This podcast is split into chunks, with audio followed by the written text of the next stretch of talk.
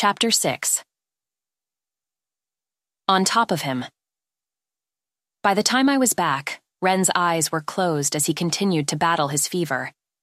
Sorry, Ren, but I need to remove some of your clothes to wipe you with cool water. I apologized silently to Ren inside my head. I slowly reached out my hand and began disrobing him. This is for medical purposes, but this is my first time undressing a man. I couldn't stop my hands from trembling slightly as I tugged and pulled at his top.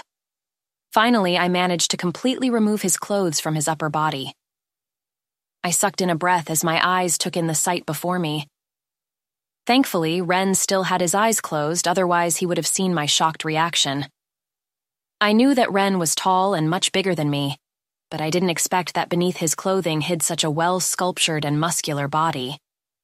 I've never seen a man without a shirt on before, but I knew enough that a standard man did not look as beautiful as this. He must be a very fit and active trader to have such a well toned body. His muscles were beautiful, taut, and firm. Unconsciously, I slowly reached out my hand towards the muscle of his chest.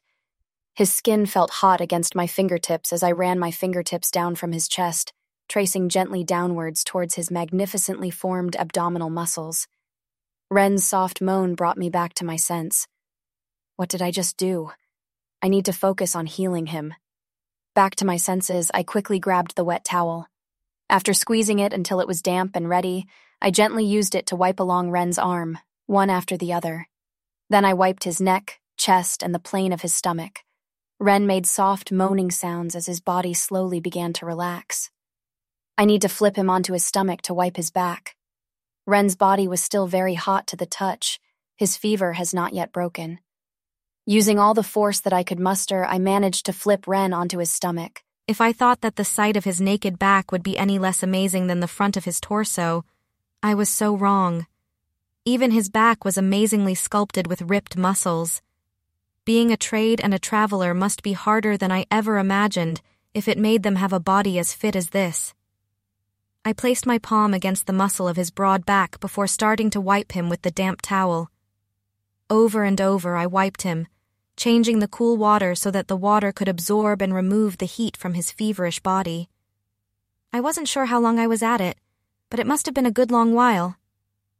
There, all done finally, I said as I silently complimented myself for my efforts.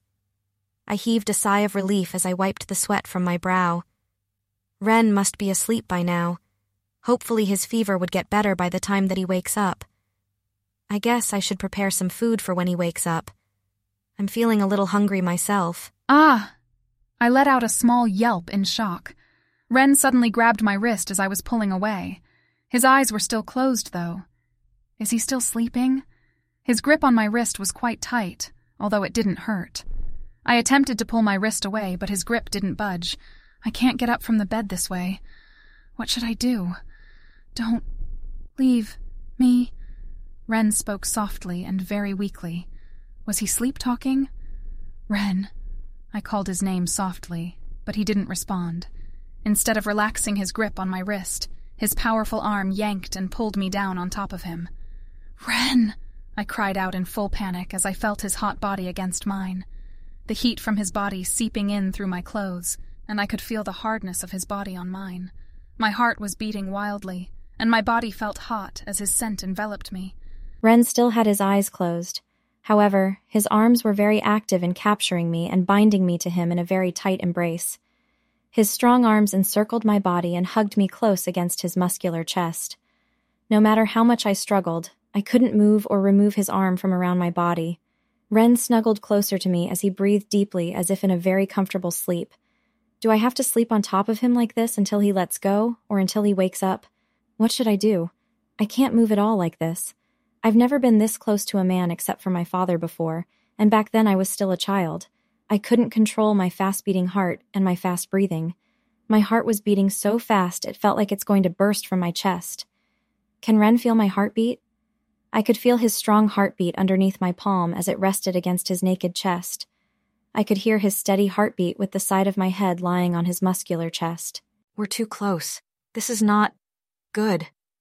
The sensation of his hard and naked body against mine felt so foreign yet not unpleasant. I felt my face blush even hotter and hotter at the thought. I need to calm down, I thought as I looked up at Ren's sleeping face. He's actually very handsome, isn't he? Lynn, what are you thinking at a time like this? He's your patient and nothing more. You need to focus on healing him so that he can return to his journey. That's right. Soon Ren will leave this place, and I probably won't get to see him ever again. I should never forget that fact.